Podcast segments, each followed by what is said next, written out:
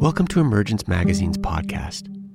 I'm Emmanuel Vaughn Lee, executive editor of Emergence Magazine. Each week, we feature a new interview, narrated essay, or story exploring the threads connecting ecology, culture, and spirituality.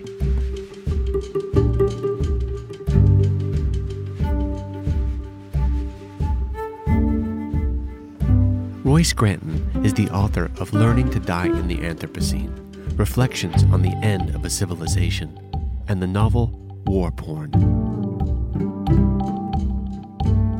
In this essay, Roy asks, what do we mean when we say the world is ending? As consoling narratives about the future fail in the face of the perilous reality of climate change, he explores what revelation may be before us.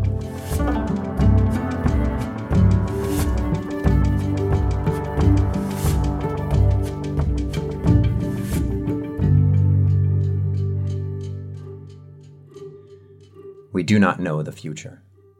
We do not know when the next storm will make landfall.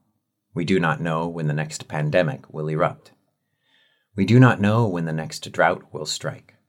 We do not know how much the planet will warm in our lifetimes. We do not know whether we can renovate global economic, political, and energy infrastructure swiftly enough to prevent catastrophe. We do not know whether our civilization will survive the next century. We do not know how many will die. In the fall of nineteen sixty-five, as beaches and ginkgos began turning all across the campus of Bryn Mawr College, British literary critic and English professor Frank Kermode gave a series of talks about the future. His topic was the long perspectives, and his main concern, broadly framed, was the fictional structures we impose on time and experience in order to make them bearable. Kermode was interested in how we relate an individual human life, with its beginning, middle, and end, to grander narratives, historical or cosmological in character, about the fate of the world, and he was skeptical, though not unsympathetic, toward the all-too-human desire to see some kind of concordance between the two. The desire, that is, to believe that time has a shape like life, and that we happen to occupy a privileged place within it. The beginning, perhaps, or the end. The times being what they were, just a few years after the U S and the U S S R almost started a nuclear war over Cuba, and a mere twenty years after a global cataclysm which killed between seventy and eighty-five million people, Kermode began with the end. The ways in which, under varying existential pressures, we have imagined the ends of the world. Kermode published his talks as a book, The Sense of an Ending, Studies in the Theory of Fiction, which was received with almost unanimous acclaim when it appeared in nineteen sixty-seven and quickly became a modern classic of literary criticism. It is a sophisticated work, replete with insight and intimidatingly learned, written with both donnish authority and earthy wit, ranging in reference from medieval apocalyptists to French avant-garde novelists, with an abiding concern throughout for the poetry of Wallace Stevens. It is also one of the last great books of literary criticism produced before the discipline was taken over by theory, and although it introduces its own special concepts and terms, in the Midist, for instance, and the temporal distinction between chronos, kairos, and avum, it is written without reliance on post-structuralist jargon. Nothing is imbricated or deconstructed, and there is no discussion of how subject positions are interpolated by the symbolic within hegemonic discourses. It is nevertheless not an especially easy book to make sense of, despite being beautifully written, and its focus is limited primarily to French, British, Irish, and American literature, and almost exclusively white male authors. But if one is at least passingly familiar with those canons, The Sense of an Ending remains a pleasurable, illuminating, and provocative read. It's also strikingly relevant, today, as we struggle with our own sense of an ending. We do not know the future. We do not know when the West Antarctic ice sheet will collapse. We do not know when the global economy will collapse. We do not know when our cities will collapse. We do not know how quickly seas will rise. We do not know how to respond to global transformations in the hydrosphere, cryosphere, atmosphere, and biosphere. We do not know how to act rationally as a species. Kermode's main argument stems from the fact that we live in the middle of things, or as he puts it, in the midst. We stumble into life well after the party started and are forced to leave long before it ends. Our view of time, history, the cosmos, existence as such, is necessarily limited, partial, contingent on circumstance, and to some degree arbitrary. Fundamentally, all is transience. You and I and America and capitalism and the human species and the Anthropocene are all passing phenomena in the seething flux of energy and matter that is the universe. Existence has no shape but change, and history is one damned thing after another. Nature has no inherent meaning, yet paradoxically, nature made humans conscious social animals who find such groundlessness infuriating, nearly incomprehensible, and all but impossible to live with in a day-to-day way, since our daily activities, our sense of being in the world, and our sense of the world itself are motivated and made meaningful, not merely by unconscious reaction and instinct, but by individually imagined and collectively produced symbolic structures, which is to say beliefs and stories. In Kermode's word, fictions. As inevitably as the sun rises in the east and sets in the west, human consciousness weaves sensory data, feelings, and desire into a composite spatial, temporal, and social world, turning noise into information by organizing it into structures of knowledge and meaning. Beloved, Chartres Cathedral, the periodic table, family, geometry, Billie Eilish singing Bury a Friend. Making culture is not unique to Homo sapiens, but it is something for which human beings have exceptional talents. Evidence suggests that we've communicated and made tools as long as we've existed, having inherited these capabilities from our hominid ancestors, and researchers have observed cultural differentiation in chimpanzees, bonobos, orangutans, and dolphins. But the evolution of abstract thought and syntactical language more than seventy thousand years ago triggered significant advances in our ability to create collective systems of meaning and memory. The problem, as Kermode saw it in nineteen sixty-five, the memory of World War Two sharp in his mind, the Cold War in full swing, nuclear annihilation looming, the first U S combat troops deploying to Vietnam, Watts on fire, and civil rights activists marching from Selma to Montgomery in the face of violent resistance from Southern racists, was that our fictions do not always match reality, and are sometimes woefully erroneous. This is why he begins his book with The End, taking a close look at various attempts to imagine and predict apocalypse, mostly within a Christian framework, and exploring how such fictions persist despite being repeatedly falsified. As he writes, apocalypse depends on a concord of imaginatively recorded past and imaginatively predicted future, achieved on behalf of us who remain in the midst. Apocalypse can be disconfirmed without being discredited. This is part of its extraordinary resilience. It can also absorb changing interests, rival apocalypses. It is patient of change and of historiographical sophistications. It allows itself to be diffused, blended with other varieties of fiction, tragedy, for example, myths of empire and decadence, and yet it can survive in very naive forms. Probably the most sophisticated of us is capable at times of naive reactions to the end. The enduring appeal of apocalypse was not, for Kermode, a problem for medieval mystics alone. As he remarks, of course we have it now, the sense of an ending.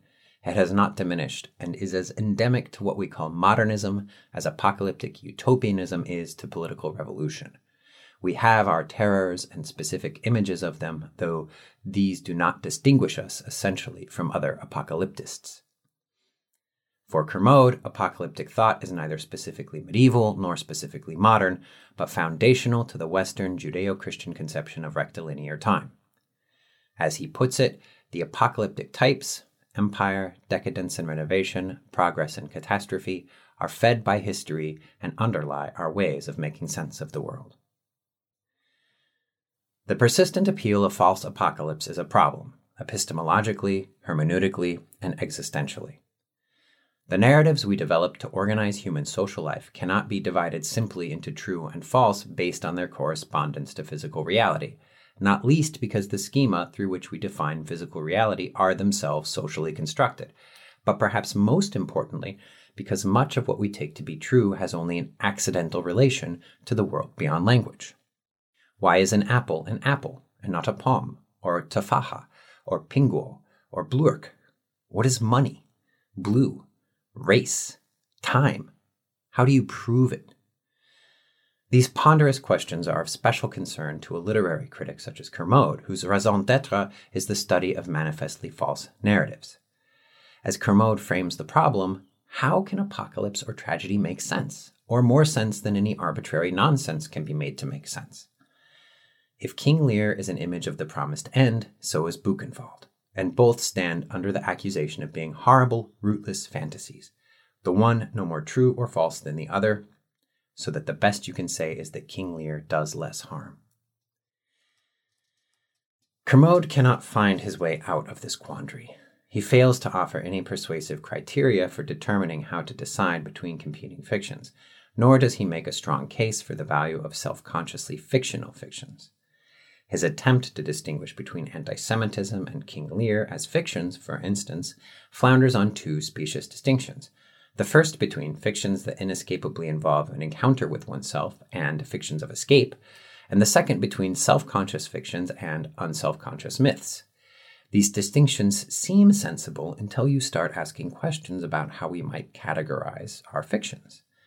Is reading King Lear in twenty twenty an encounter with oneself or escapist? How about Mein Kampf, Karl Ove Knausgaard's six-volume My Struggle, or Margaret Atwood's The Handmaid's Tale?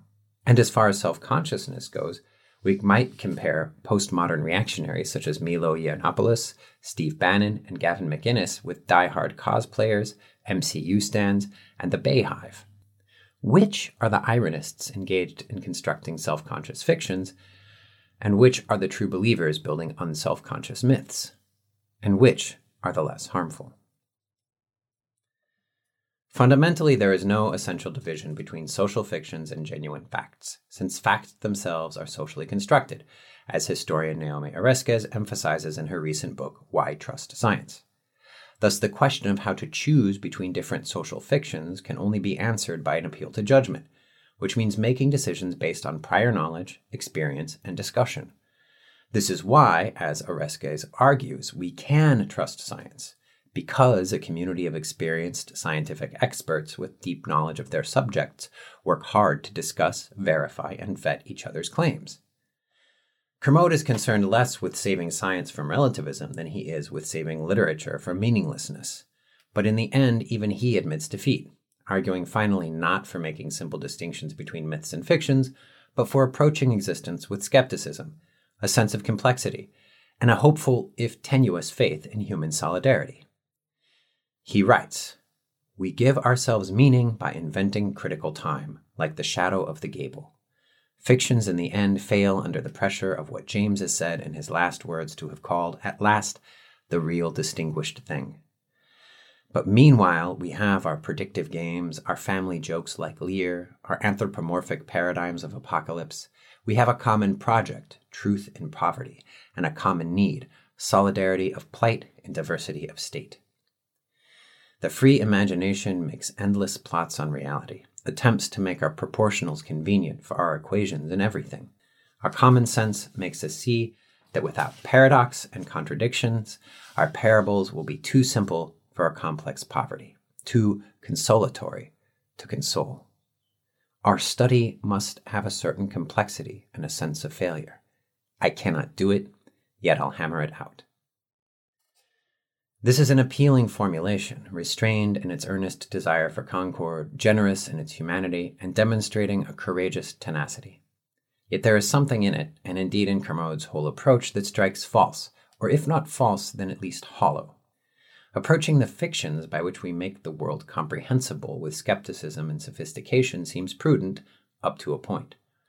But it also seems that such skepticism and sophistication can easily turn into another kind of escape, another kind of dodge, a fiction of disinterested contemplation focused on the endlessly fascinating games we play with language at the expense of attending to the reality those games evolved to cope with.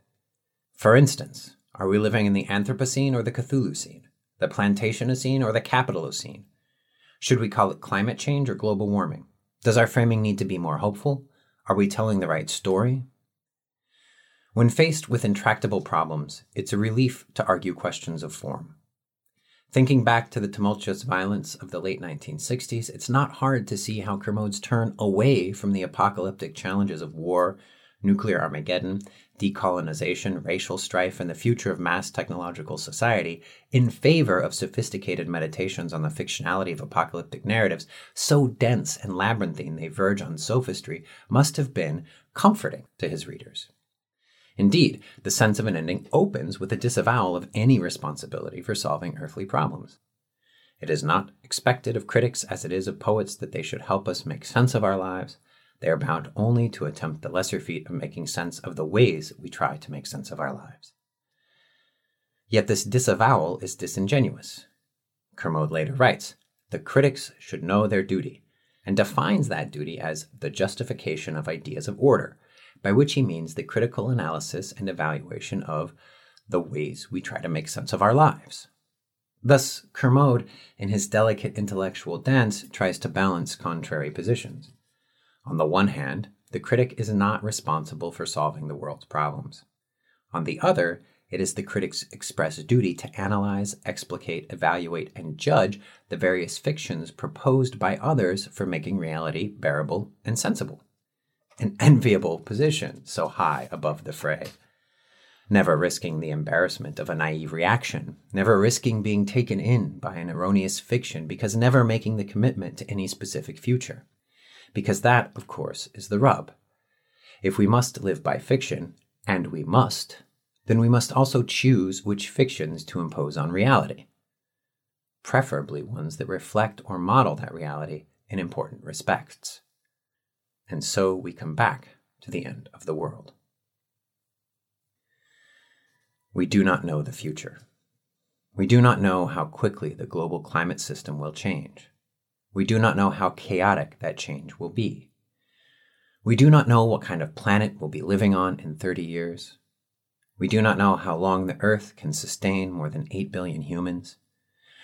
We do not know when we will go extinct, or how many other species will send before us into oblivion. We do not know who we are. We do not know what we will become. We do not know how our grandchildren will survive. The world is ending. This proposition is a fiction, at least in Kermode's sense, in that it's a judgment in the form of a predictive narrative constructed with symbols and synthesized from experience, emotion, sense data, and information derived from external sources.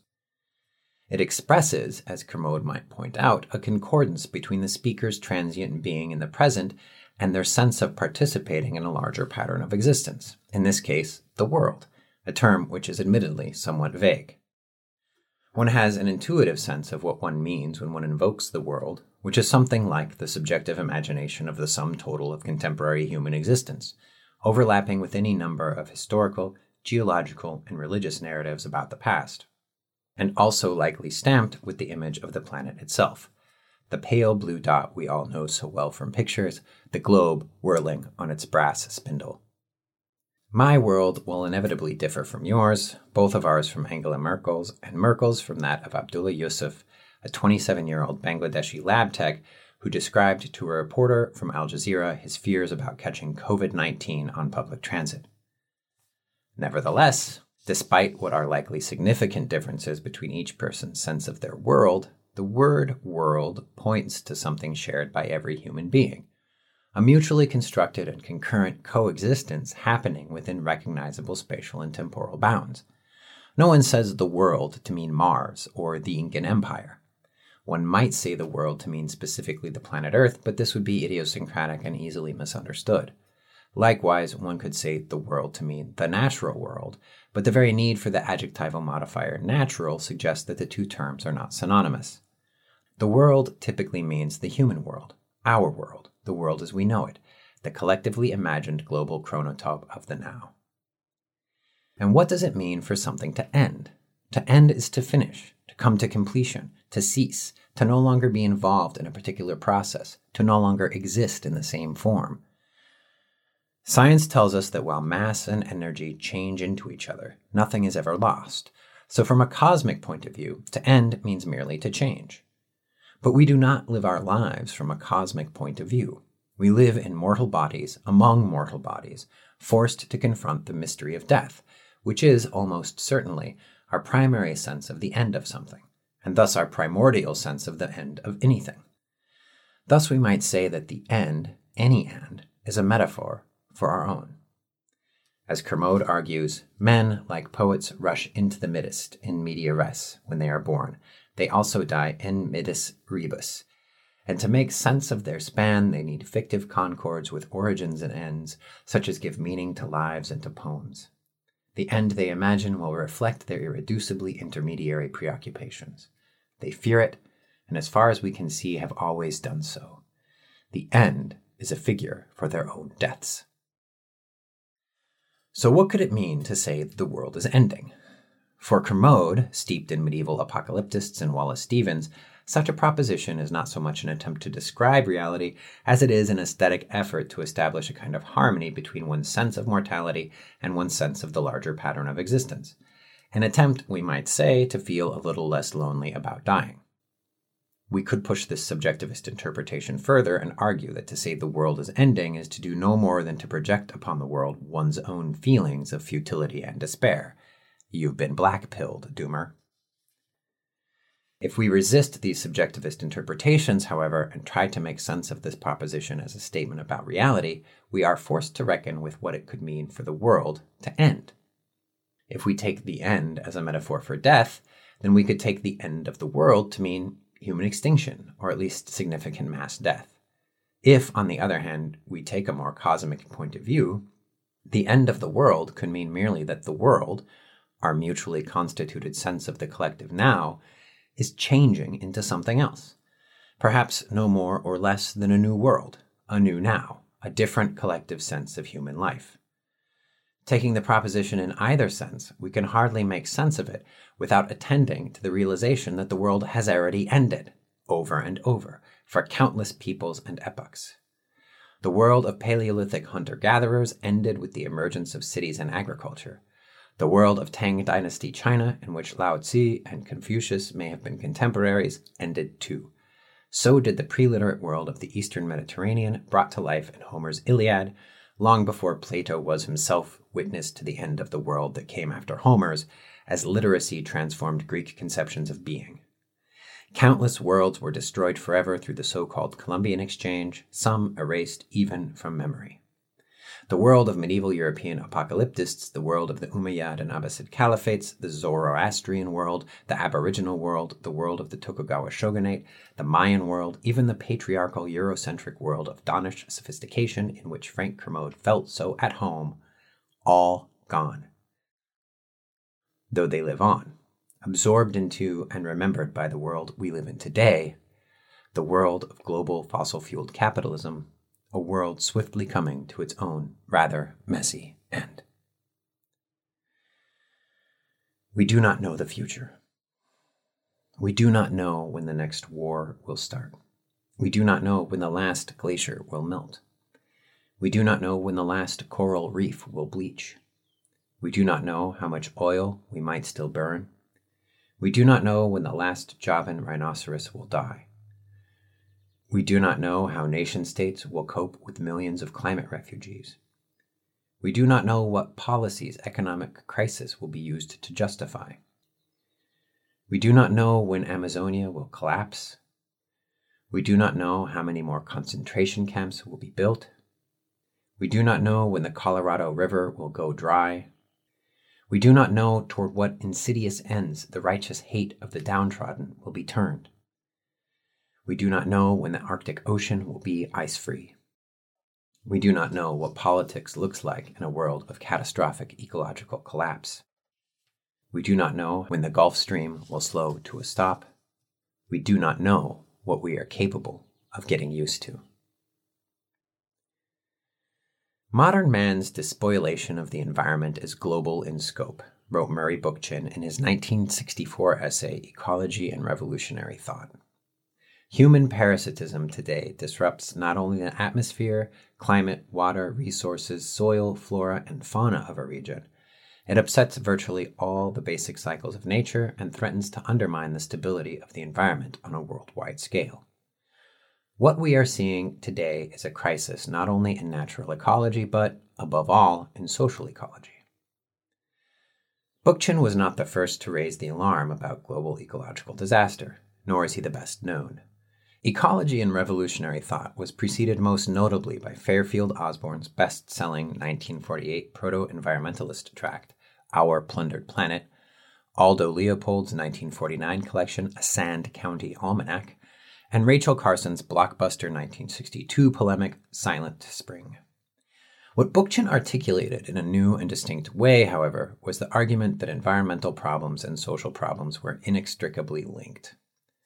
The imbalances man has produced in the natural world, he wrote, are caused by the imbalances he has produced in the social world.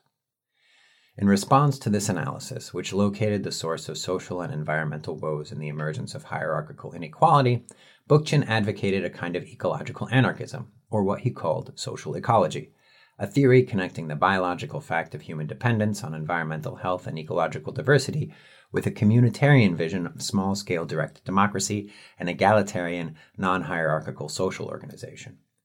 In contrast to Kermode's scuttling skepticism, Bookchin offered a robust fiction at once apocalyptic and utopian, a naive reaction to the end, if ever there was one. Ecology and Revolutionary Thought didn't make much of an impression when Bookchin first published it under the pseudonym Lewis Herber in his hand-printed newsletter Comment, the year before Kermode gave his talks about the future. Within a few years, however, as the New Left began to grapple with the scope and stakes of modern industrial society's environmental depredation, Bookchin's essay was being widely reprinted and read in the counterculture, thus becoming a formative text for nascent strains of radical ecological thought.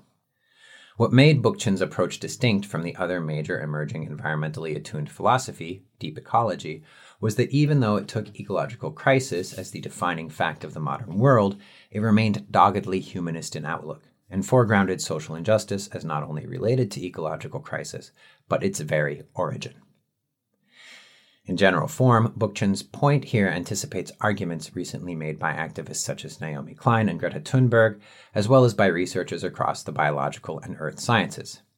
In twenty nineteen, for example, the Intergovernmental Science Policy Platform on Biodiversity and Ecosystem Services, the I P B E S, warned that because of human impact, global indicators of ecosystem extent and condition have shown a decrease by an average of forty-seven percent of their estimated natural baselines, with many continuing to decline by at least four percent per decade, and reported that the global rate of species extinction is already at least tens to hundreds of times higher than the average rate over the past ten million years and is accelerating. In response, the I P B E S calls for a fundamental system-wide reorganization across technological, economic, and social factors, including paradigms, goals, and values. Similar statements can be found in scientific articles in Nature and the Proceedings of the National Academy of Sciences, as well as in summary reports from the Intergovernmental Panel on Climate Change. What was a fringe opinion, even on the left, in nineteen sixty-four has since become, to many, a truism. In order to cope with numerous accelerating ecological crises, primarily global warming, climate change, and biodiversity collapse, we must completely transform global human society. The options we face are widespread social collapse caused by ecological upheaval, or a swift, radical wholesale revolution in energy infrastructure, political systems, economic structures, and cultural values all around the world. The scale of this problem cannot be overstated. Even with the very best outcome, we would still have to cope with a complete reorganization of human collective life, as well as, thanks to the time lag in the carbon cycle, decades, if not centuries, of significant planetary warming from greenhouse gases already in the oceans and atmosphere. It's not too much to say that at this point, the end of the world, the dissolution of this specific human life world, is a given, and the real question is what sort of world comes next. The situation we find ourselves in today is hardly better than that enjoyed by Kermode's medieval apocalyptists as they tried to read the future from the Book of Revelation. Even the scientists, especially the scientists, are unsure about the specific twists and turns that lie before us. As evolutionary biologists John Bridle and Alexandra von Rensburg recently wrote in Science, despite increasingly precise predictions of rises in average temperature and the frequency of extreme weather events, biologists still cannot predict how ecological communities will respond to these changes. This means that scientists cannot predict where and at what rates of climate change ecosystems will stop providing the rainfall, decomposition, and biological productivity upon which all economies depend. What happens when you dump billions of tons of carbon dioxide into the atmosphere? What happens when you fill the seas and skies with microplastics, toxic compounds, and radioactive waste? What happens when you cut down the forests, pave the wetlands, dam the rivers, plow the prairies, and poison the lakes and oceans? At what point does business as usual become an abrupt and unstoppable transition to a new state? No one knows. Scientists can only guess, estimating from previous abrupt transitions in the paleoclimate record, computer models, and observations in specific ecosystems. But as Bridle and von Rensburg write, there is a growing body of evidence for alarming, widespread losses of biodiversity and for rates of global change that now exceed the critical limits of ecosystem resilience. In other words, scientific observations increasingly warn that we have entered a perilous zone of uncertainty. A twenty nineteen article in Nature from Timothy Lenton, Jonah Rockstrom, and several other leading climate researchers, for instance, argues that while politicians, economists, and even some natural scientists have tended to assume that tipping points in the Earth system are of low probability and little understood, evidence is mounting that these events could be more likely than was thought, have high impacts, and are interconnected across different biophysical systems, potentially committing the world to long-term irreversible changes.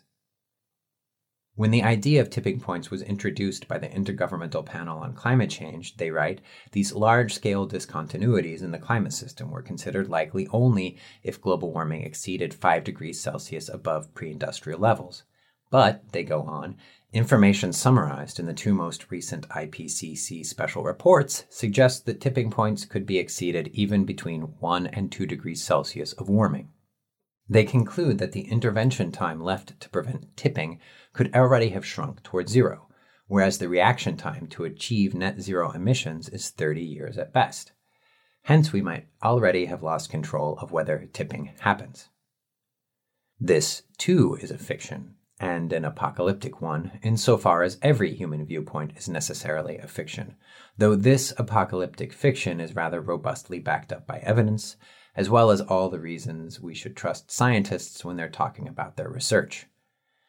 While it's notionally possible that the numerous researchers telling us in so many words that the world is ending are doing so out of a desire for concordance between their own puny lives and the majestic pattern of human existence on Earth, simply projecting onto the world their own despair, or, as climate change denialists argue, fabricating a scary story out of some kind of self-interest, we have very good reasons for taking their propositions as credible statements about physical reality.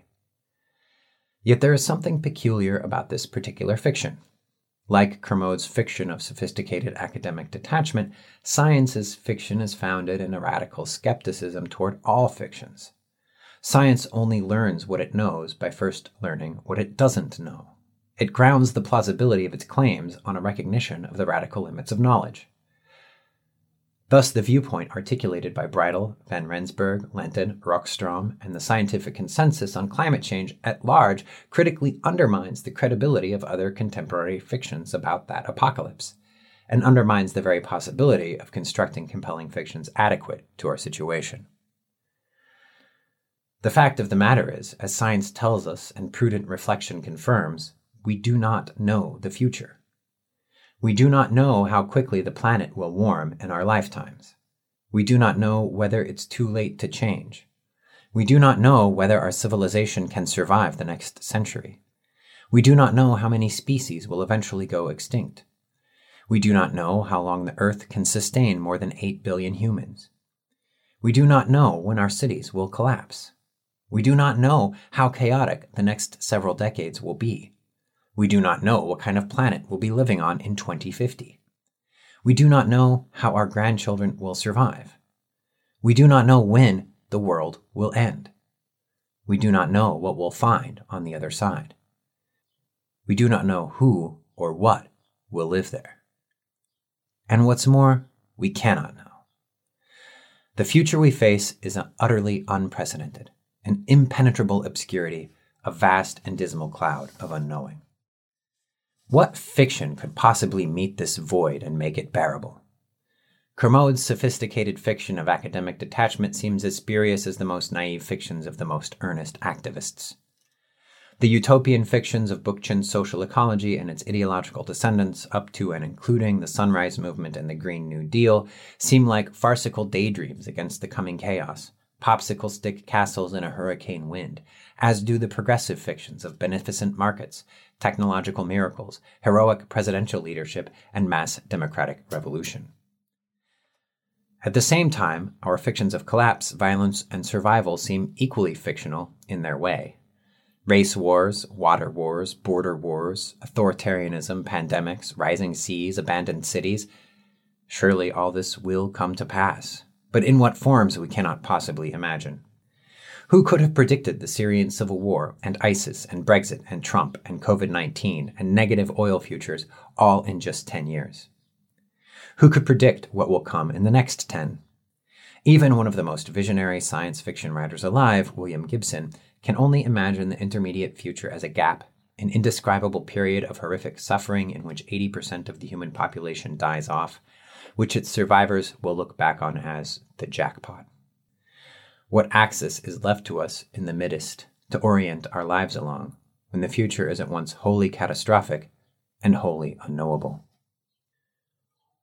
Kermode argues that our fictions are necessary, even when we know they are fictions, even when ultimately, in the face of death, they cannot help but fail, and that we should thus make our fictions as complex and sophisticated as possible in order to more persuasively reflect reality, but also so that they might offer, in their complexity, a transcendental experience of timelessness. The fictions that continue to interest us move through time to an end, he writes, an end we must sense even if we cannot know it. They live in change until, which is never, as and is are one. There is a touch of the Kantian sublime in such an argument, and a great deal of art for art's sake. Yet Kermode cannot escape his own aesthetic escapism. His argument falters when it comes to the ways we make sense of our lives, fails to adequately justify our ideas of order, and lacks any real ethics or politics. Indeed, the kind of aestheticized politics which one might extract from Kermode's approach leads directly to apocalyptic fascism, as Walter Benjamin famously observed. Fiat ars, pereat mundus. Let art be created, though the world perish, says fascism, and expects war to supply the artistic gratification of a sense perception that has been changed by technology. This is evidently the consummation of l'art pour l'art, art for art's sake. Mankind, which in Homer's time was an object of contemplation for the Olympian gods, now is one for itself. Its self-alienation has reached such a degree that it can experience its own destruction as an aesthetic pleasure of the first order. This is the situation of politics which fascism is rendering aesthetic. Kermode's attempt to save the aesthetic from its consummation in fascism flounders, and the best he can do is to weave a pretense of detached interest in complexity, the same pose of critical sophistication so many intellectuals ape today. Meanwhile, the faithful on both left and right offer increasingly grotesque fantasias, expounded with a naive force which only grows cruder and more vehement as the inevitability of our disintegration grows clearer. Narrative fails us. Fiction fails us. Every future timeline is either horror show or farce, or both, not even dignified enough to be tragic. We do not know the future. We do not know when this world will end. We do not know what will come after. We do not know what will survive. We do not know the future. We do not know when this world will end. We do not know what will come after. We do not know what will survive. We do not know the future. We do not know when this world will end. We do not know what will come after. We do not know what will survive. We do not know. We do not know. We do not know. We do not know. There is another way. Accepting unknowing. Embracing the void. Recognizing the limits of human knowledge. Relinquishing our consoling fictions about the future. acknowledging the transience of the present and seeing in the death of what is the birth of what will become. It may be true, as Kermode argues, that we cannot exist without imposing some order on the chaos of experience. Yet this insight makes possible the realization that the relationship between order and chaos, form and emptiness, meaning and void, is not dichotomous, but dialectical, as articulated in the Heart Sutra. Form is emptiness. Emptiness is form. The Neoplatonist thinker Plotinus called the way of unknowing apophasis. Zen Buddhists call it kensho or satori. Philosopher Jonathan Lear called it radical hope.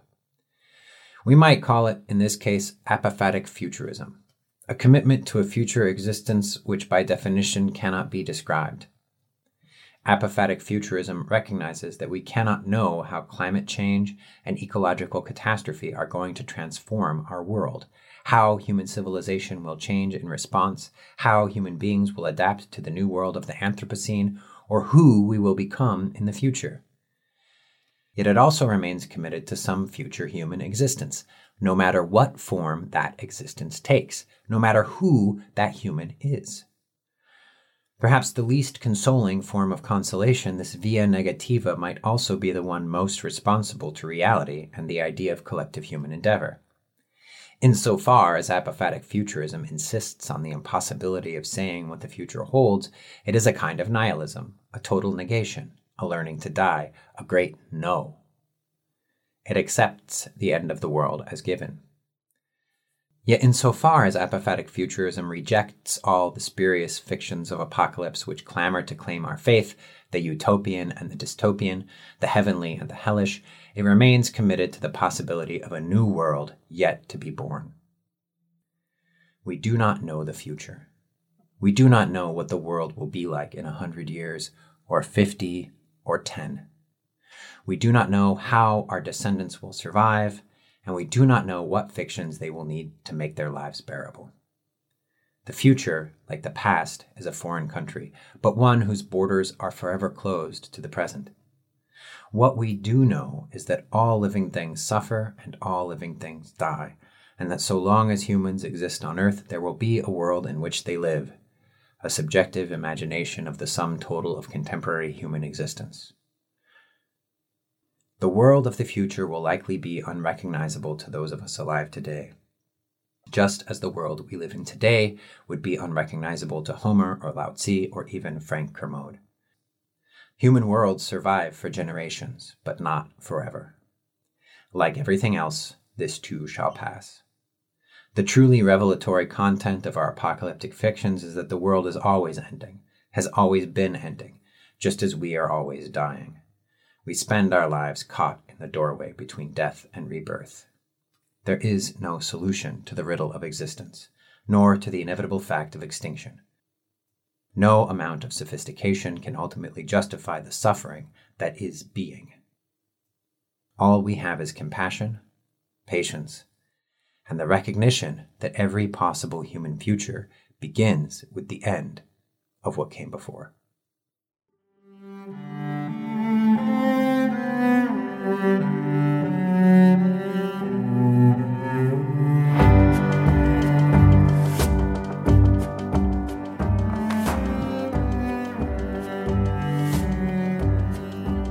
Films and rich multimedia explore the threads connecting ecology, culture, and spirituality. Our theme music is composed by H. Scott Salinas. You can subscribe to our podcast wherever podcasts are found, including Apple iTunes, Spotify, Google Play Music, Stitcher, and TuneIn. To subscribe to our newsletter and check out more of our stories, visit emergence magazine dot org.